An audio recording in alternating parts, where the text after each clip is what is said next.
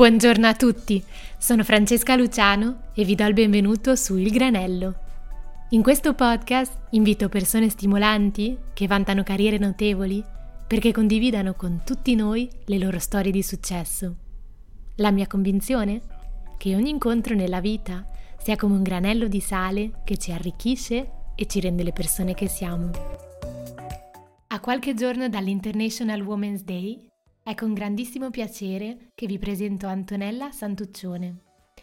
Medico con una profonda conoscenza delle neuroscienze e disordini psichiatrici, Antonella ha una vasta esperienza nella ricerca preclinica, nello sviluppo di farmaci e ha lavorato per la Bill e Melinda Gates Foundation, per la World Health Organization, solo per citarne alcuni, ed è stata annoverata tra le top 100 women in Svizzera, nonché donna dell'anno nel 2019 dalla rivista svizzera Woman in Business.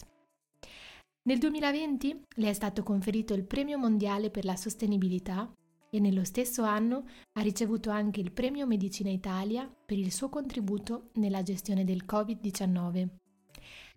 Come ho conosciuto Antonella? Vi chiederete forse? È stato tutto attraverso Clubhouse, questo nuovo social che si rivela effettivamente utile e rivoluzionario nello scenario dei nuovi mezzi di comunicazione dell'era digitale, in una room dedicata al woman empowerment. Antonella ha attirato la mia attenzione per alcune sue affermazioni riguardo la maternità e la carriera nella vita di una donna ed è per questo che ho deciso di invitarla rapidamente a fare parte del podcast. Ringrazio moltissimo Antonella per aver accettato il mio invito e senza dilungarmi oltre, vi lascio a questo episodio che celebra tutte le donne e che spero le inviti a riflettere e ad agire. Buongiorno Antonella, come stai? Buongiorno Francesca, sto bene, grazie. E tu? Molto bene, grazie. Antonella, potresti raccontarmi a grandi linee il tuo percorso? Allora Francesca, io adesso ho 46 anni, quindi il percorso inizia ad essere abbastanza lungo. Eh, io sono nata e cresciuta in Abruzzo dove ho studiato medicina e chirurgia alla D'Annunzio. Sono stata tra le prime della mia facoltà a partire per quello che all'epoca era il programma Erasmus, quindi in tal senso sono stata pioniera. Sono stata per un periodo al, in Commissione europea dove ho fatto uno stage occupandomi di mucca pazza, la malattia della mucca pazza. Poi, eh, curiosa di imparare quella che era la ricerca, sono stata in Germania in un laboratorio tedesco dove eh, ho ehm, ulteriormente studiato la malattia da prioni, quindi la malattia eh, di Creutzfeldt-Jakob.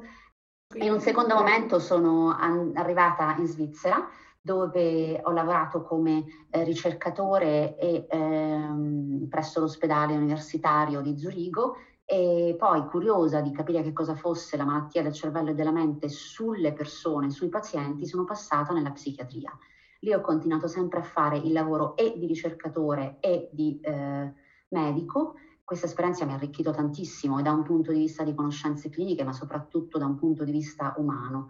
In, forte di questa esperienza sono passata ehm, all'interno, diciamo così, dell'industria per un breve periodo, l'industria farmaceutica, poi sono stata chiamata dall'Agenzia per, lo, per il farmaco che è presente qui in Svizzera, ho lavorato come revisore clinico di medicine che dovevano essere eventualmente approvate per il mercato eh, terapeutico svizzero e poi sono tornata di nuovo eh, nell'azienda, nell'azienda, nell'industria farmaceutica dove ehm, ho continuato comunque ad occuparmi di Alzheimer, che è, mia, è il mio punto di forza, è la mia, diciamo così, ehm, area di expertise. Complimenti per questa brillante carriera. Ah, leggendo appunto nelle mie ricerche la tua biografia, ho visto che nel 2016 hai fondato il Women's Brain Project, un'organizzazione internazionale no profit che ha per obiettivo, correggimi se sbaglio, di fornire prove su come le differenze di sesso e genere influiscano sul cervello e sulle malattie mentali. Um, potresti spiegarmi appunto di, di cosa vi occupate, qual è la mission?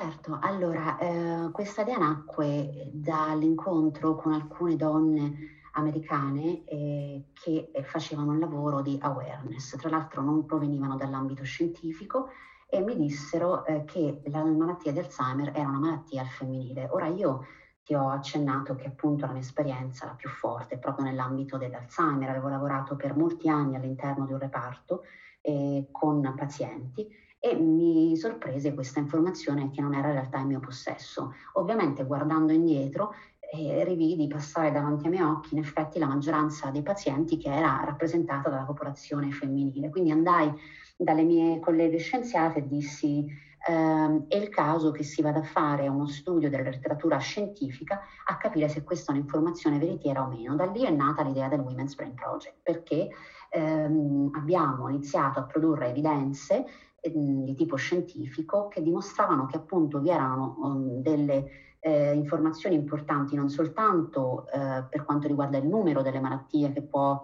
eh, colpire eh, le donne rispetto agli uomini e viceversa, quindi una questione di prevalenza della malattia, eh, ma ehm, soprattutto informazioni relative anche al fatto che queste malattie possano mostrarsi con sintomi diversi tra uomini e donne, avere un decorso diverso tra uomini e donne, necessitare probabilmente di una terapia specifica. Abbiamo iniziato perciò a parlare di, di medicina di precisione, quindi alla tua domanda qual è la nostra missione è quella di capire in base alle evidenze scientifiche che eh, andiamo a cercare come le differenze di sesso, inteso come il DNA, e di genere, inteso come quello che la società fa di noi come uomini o donne, possano avere appunto su ehm, malattie del cervello e della mente. E come quindi ra- raggiungere proprio da questo tipo di analisi quella che noi definiamo medicina di precisione, portare al momento giusto, al paziente giusto, la terapia adeguata,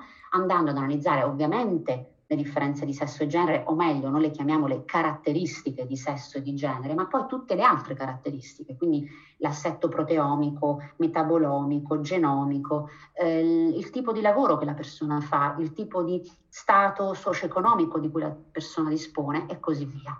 Super interessante, grazie. E appunto hai accennato ora eh, esattamente al dato socio-economico. Ho letto recentemente i dati Istat pubblicati mm, riguardo il 2020 che informano che dei 444.000 occupati in meno registrati in Italia, il 70% è stato costituito da donne, quindi è evidente che la pandemia ha accentuato il problema della disparità di genere e ehm, essendo questo proprio uno dei temi che affrontate nei, nei vostri eventi e numerosi workshop, eh, ti volevo chiedere tu, in quanto madre di famiglia e professionista in carriera, come riesci a gestire le due cose mh, mm, allo stesso tempo e, e con successo?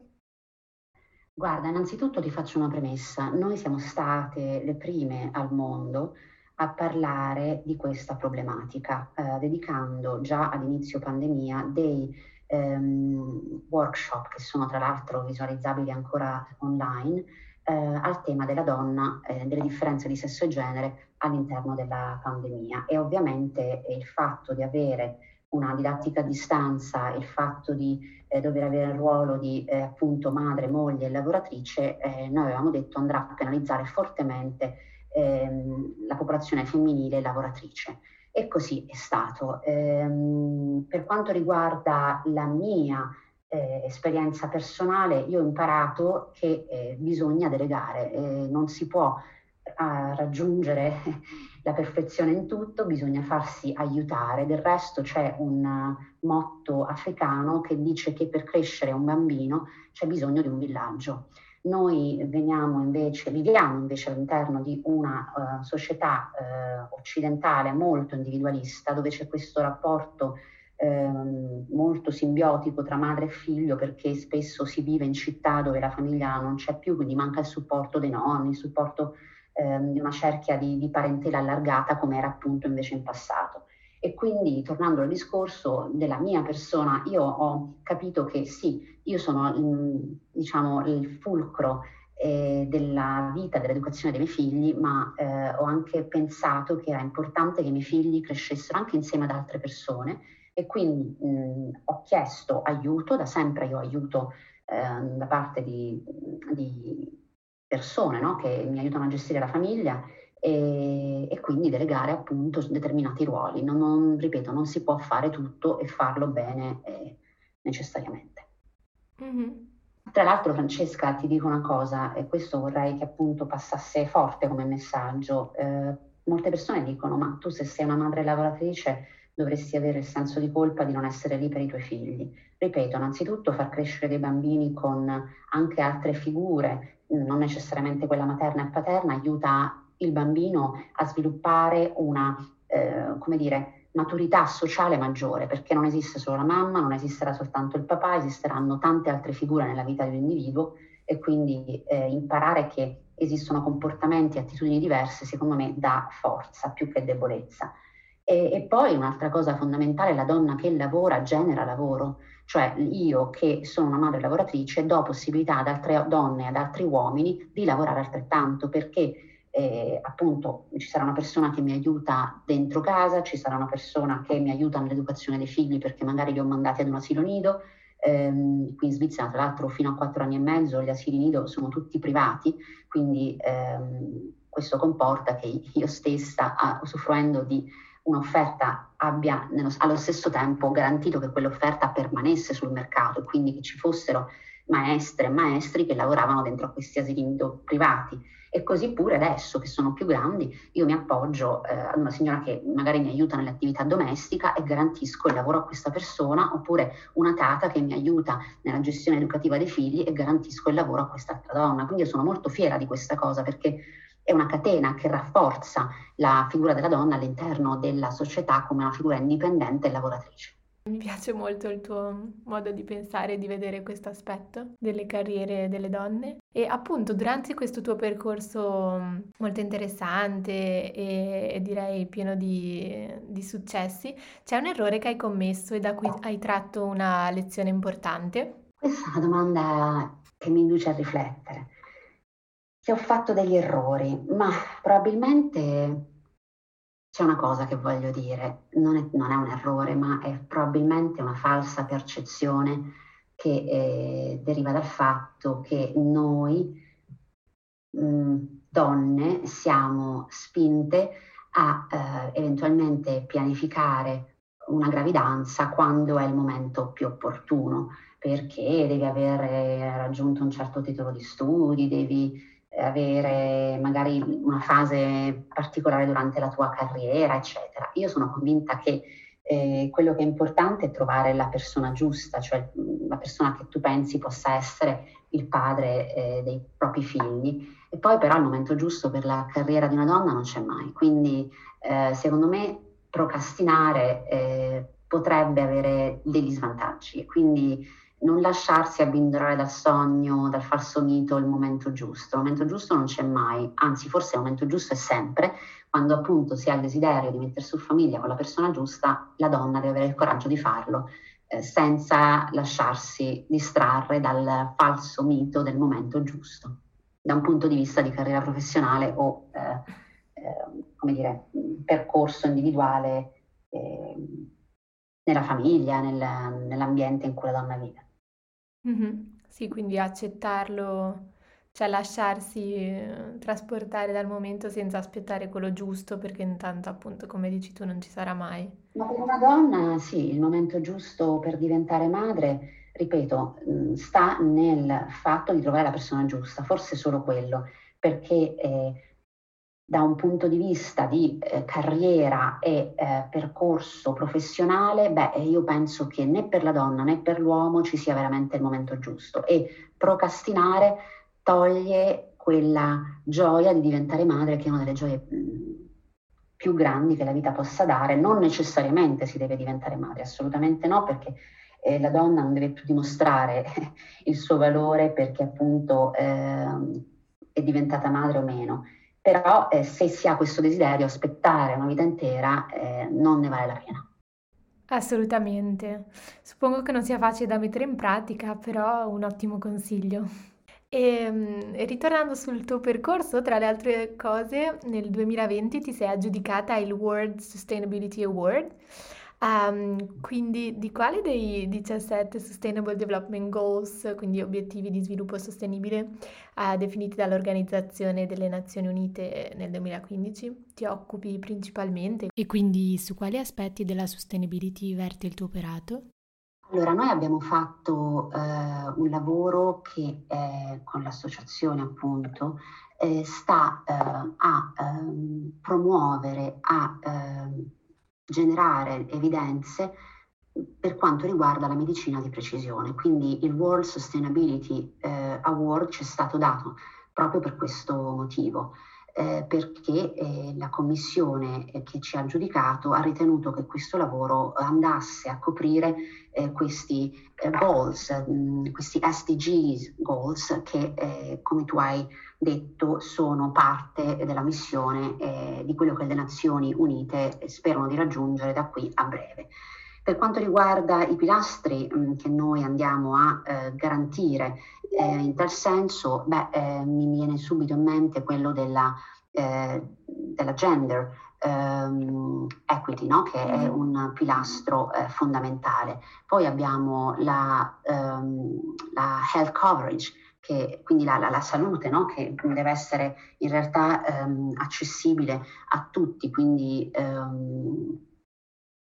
esattamente questo aspetto. E, e, poi tanti altri. In realtà la nostra organizzazione, noi abbiamo fatto un calcolo, va a coprire nove dei, dei Sustainable Developmental Goals che la United Nations ha stabilito.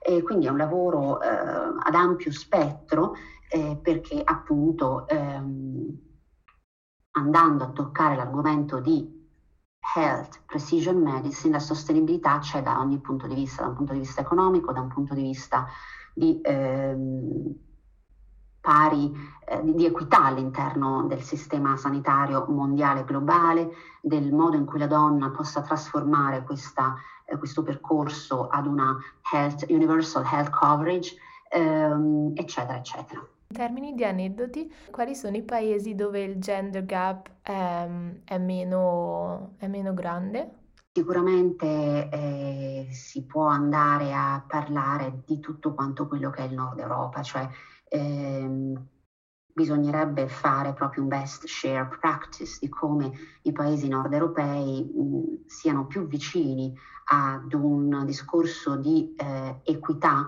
per quanto riguarda eh, i generi.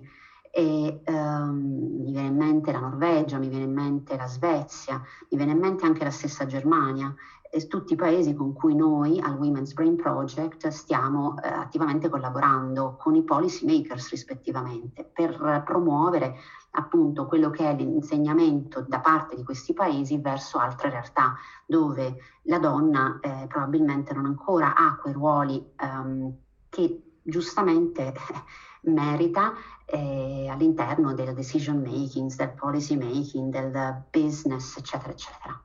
E in quali aspetti, per esempio, questi paesi sono migliori? Penso probabilmente a, anche solo al maternity leave, quindi la maternità e paternità. Assolutamente, al maternity leave, ma anche lo stesso ruolo che la donna ha all'interno della società, no? Mm-hmm. E, basta pensare ai leader femminili che sono all'interno di questi paesi rispetto magari invece a realtà di tipo diverso eh, pensiamo alla figura della Merkel, pensiamo a, mm, non so, eh, i ruoli che eh, i ministri eh, mm, dei paesi come Norvegia e Svezia possono avere all'interno delle decisioni dell'intero governo. per me questi sono esempi di eccellenza in qualche maniera. Mm. Anche la stessa Svizzera, devo dire che nonostante in Svizzera il diritto di voto alle donne sia stato acquisito soltanto nel 71, quindi parliamo di una ehm, realtà, se vogliamo, un po' indietro rispetto a quella che era la figura della donna come essere pensante e votante all'interno dell'intera Europa del mondo occidentale, ebbene, la Svizzera ha avuto un grande sprint, eh, se vogliamo, perché eh, oggi possiamo assolutamente dire che eh, molte aziende eh, annoverano leadership al femminile, ma soprattutto anche il governo svizzero ha, molte figure donne che hanno assolutamente una grande voce in capitolo, un grosso preso decision- decisionale. E quindi quale consiglio daresti per esempio alle donne italiane per cambiare le regole del gioco e farsi eh, emergere tanto quanto appunto le donne in questi paesi che hai menzionato? Guarda, io non so se posso dare consiglio perché non so se ho la capacità eh, di consigliare niente e nessuno, però a mio avviso eh, quello che ha aiutato me stessa è l'aver ricevuto un'educazione ad un concetto molto forte e semplice, trasmessomi da mio padre, scegli e non farti mai scegliere. Quindi eh, piuttosto che avere un'attitudine passiva verso la propria vita e il proprio ruolo all'interno della società, bisogna essere membri attivi e decidere il proprio percorso in base a quello che veramente si vuole fare nella vita, senza sentirsi inferiore a niente e a nessuno. Io posso dirti che sempre così mi sono sentita, mh, mm, forse perché ho avuto dei ruoli di riferimento, dei modelli di riferimento al femminile ma anche al maschile molto forti e non mi sono mai troppo sentita bambina eh, verso invece il maschietto e quando mi sono sentita tale, ti racconto un aneddoto della mia infanzia eh, o della mia gioventù, io portavo spesso i capelli cortissimi, un centimetro, ehm, per far capire che fossi una bambina e chiesi a mia madre di mettermi gli orecchini perché mi scambiavano per un maschietto. Poi però iniziai a capire che forse alle volte era un punto di forza, quindi ero un po' fiera quando mi dicevano giovanotto, poi si giravano e vedevano che c'era invece una ragazza. Eh, sì, questo è un po' un aneddoto della mia gioventù, eh, ma non che io volessi somigliare a nessun altro, è solo che forse non ha importanza come si appare e come ci si sente dentro. Io mi sono sempre sentita una persona, non necessariamente maschio o femmina, una persona che voleva avere un impatto eh, in questo mondo, un impatto possibilmente positivo e avere un, uno scopo nella vita. Molto belle le tue parole, mi piacciono molto. E ehm, inoltre, quando ci siamo sentite ehm, per appunto organizzare questa conversazione, mi hai accennato di un libro al quale mm, hai lavorato, quindi ti vorrei chiedere se me lo potessi presentare brevemente. Molto volentieri. Allora, questo libro è un libro che è nato dal progetto da parte di un editore che è venuto a bussare alla mia porta. Eh, questo accadeva mm, un po' di tempo fa e mi disse io vorrei che lei scrivesse un libro. Io che sono una persona molto entusiasta nella vita e che poco va a studiare le conseguenze di certe decisioni, piuttosto mi ci butto a capofitto quando sento che è la cosa giusta da fare, dissi ok va bene. Poi io sono una persona che ama sempre il lavoro di team, il lavoro di gruppo, perché alle volte mi annoio ad essere sola con me stessa, amo molto gli altri. Quindi sono andata dal capo scienziato del Women's Brain Project, mia collega ed amica, la dottoressa Ferretti, e le ho detto, Maria Teresa mi, detto di scrivere, mi hanno chiesto di scrivere un libro, vorrei che tu lo facessi con me. E, e di getto mi si è presentata questa idea in testa di dire, ok, parliamo delle storie cliniche eh, che io ho ehm, incontrato, il privilegio di aver avuto appunto questa esperienza in psichiatria qui all'ospedale di Zurigo e, e, spieghiamo che cos'è la malattia del cervello e della mente in una sorta di colloquio tra me e te. Io ti racconterò la storia clinica e tu mi spiegherai che cos'è la parte eh, della neuroscienza che sottende a questo tipo di patologie. Quindi in questo dialogo tra me e Maria Teresa, ma poi anche con il lettore, perché ci rivolgiamo anche al lettore, ehm, per eh, narrare appunto questi eventi, queste, per raccontare queste informazioni scientifiche, è, nata questa, è nato questo libro che si intitola Una bambina senza testa e che inaspettatamente è diventato anche un libro fortemente autobiografico. E sono molto grata all'editore che è venuto a cercarmi perché per me è stata una cosa di, che mi ha portato ad una forte introspezione, eh, che mi ha aiutato come se fosse una meditazione quella dello scrivere e sono venuti fuori questi racconti. Ehm, poi abbiamo anche chiesto ad un'altra persona che è la grafica del nostro eh, team, al Women's Brain Project, di illustrare quello che si stava leggendo, quindi ci sono anche delle illustrazioni molto belle all'interno. E io invito alla lettura perché questo libro, appunto, oltre ad avere una forte no, nota autobiografica, che potrebbe essere un qualcosa di marginale, in realtà mette al centro la voce delle persone che voce più non hanno, perché i pazienti, o meglio le persone che soffrono mh, delle malattie del cervello, spesso hanno difficoltà ad avere quell'energia che invece caratterizza magari una persona eh, che ha un altro tipo di malattia, perché è più difficile che un, una persona con una psicosi, con una schizofrenia, con una depressione maggiore, con una demenza possa trovare le parole per difendere il proprio diritto, eh, la propria condizione. E quindi è un libro che si prefigge lo scopo di dare dignità, soprattutto di rimuovere lo stigma che gira intorno alla malattia del cervello e della, della mente e di spiegare appunto che il cervello può ammalarsi tanto quanto un cuore, tanto quanto un fegato, con la differenza che se si ammala il fegato diventi giallo e hai comunque compassione, e se si ammala un cuore hai dispnea e la gente si preoccupa per te, per, per il tuo stato, spesso quando invece si ammala il cervello sei lasciato solo perché fa paura e questa è una cosa che va assolutamente cambiata come narrativa. Wow, non vedo l'ora di leggere allora. Grazie mille per questa introduzione. E adesso ti porrò le domande granello alle mm-hmm. quali rispondere con una sola parola e senza pensare. Ok. Un viaggio? India. Un hotel?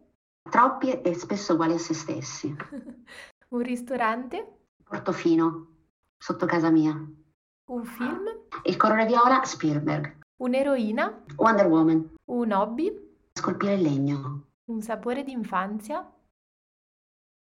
Il formaggio che faceva la mia nonna fresco. Un uh, cocktail? Mm, io sono stemia, o quasi. Un cocktail? Il primo che ho bevuto con la mia amica Claudia quando presi 30 lode all'esame di patologia. e si chiamava Occhio di Bue, orribile. Una canzone? Ho trovato proprio giovedì scorso una canzone di un musicista genovese che si intitola La canzone della bambina senza testa. Un pezzo mm. eh, di una profondità, di una eh, bellezza, a mio avviso, come poche, e soprattutto eh, sembrava scritto esattamente per il libro. Infatti ho subito contattato questo musicista che si chiama Stefano Agnini, insomma mi ha descritto il perché di questa canzone e, ehm, e, questa canzone parla di una bambina, una bambina trovata su un prato, evidentemente morta, eh, che poi eh, decide di non andare in paradiso, ma andrà verso percorsi lunari e giocherà quelli che sono i suoi giochi eterni. Quando io ho sentito questo testo non mi sembrava vero, perché qui c'è una comunità di, di, di, di, contenuti che pensi soltanto che possa essere stato... Eh, fatto da qualcuno che è al di sopra di tutto, perché sembra studiato, sembra che il mio cervello e quello di Stefano si siano incontrati, si siano messi a discutere e facciamo questa cosa insieme. In realtà io e lui non ci siamo mai conosciuti prima d'ora, poi ci ho parlato sabato sera e, ed eccoci qua, insomma. E questa canzone è di una bellezza, guarda, con gli archi, con, è, è, è magnifica. E per concludere, un'epoca? Un'epoca, quella che verrà. Fantastico, grazie mille Antonella, è stato davvero una conversazione che mi fa cominciare bene la settimana perché appunto quello che gli ascoltatori non sanno è che oggi è il um, giorno internazionale della donna. Qual è il tuo parere su questa giornata? Perché molte donne dicono dovrebbe essere la nostra festa tutti i giorni, è inutile che ce ne sia solo allora, una. Allora, io non l'ho mai festeggiata da ragazza perché non mi interessava. Ora che ho capito com'è il mondo per le donne, ebbene, più che festeggiare bisogna affermare l'esigenza di avere una giornata a livello mondiale dove si parla di tematiche relative alle donne, perché la strada da percorrere è molto lunga, eh, tortuosa e comunque abbiamo imparato anche tramite questa pandemia che per tornare indietro ci vuole un attimo. Quindi mai abbassare la guardia. Vi ringrazio molto per aver ascoltato questo episodio speciale in cui abbiamo affrontato temi un po' diversi dal solito. Mi motivano sempre di più le voci delle donne e aspettatevi nuovi episodi che le celebrano e dimostrano il valore che ognuna di noi può avere.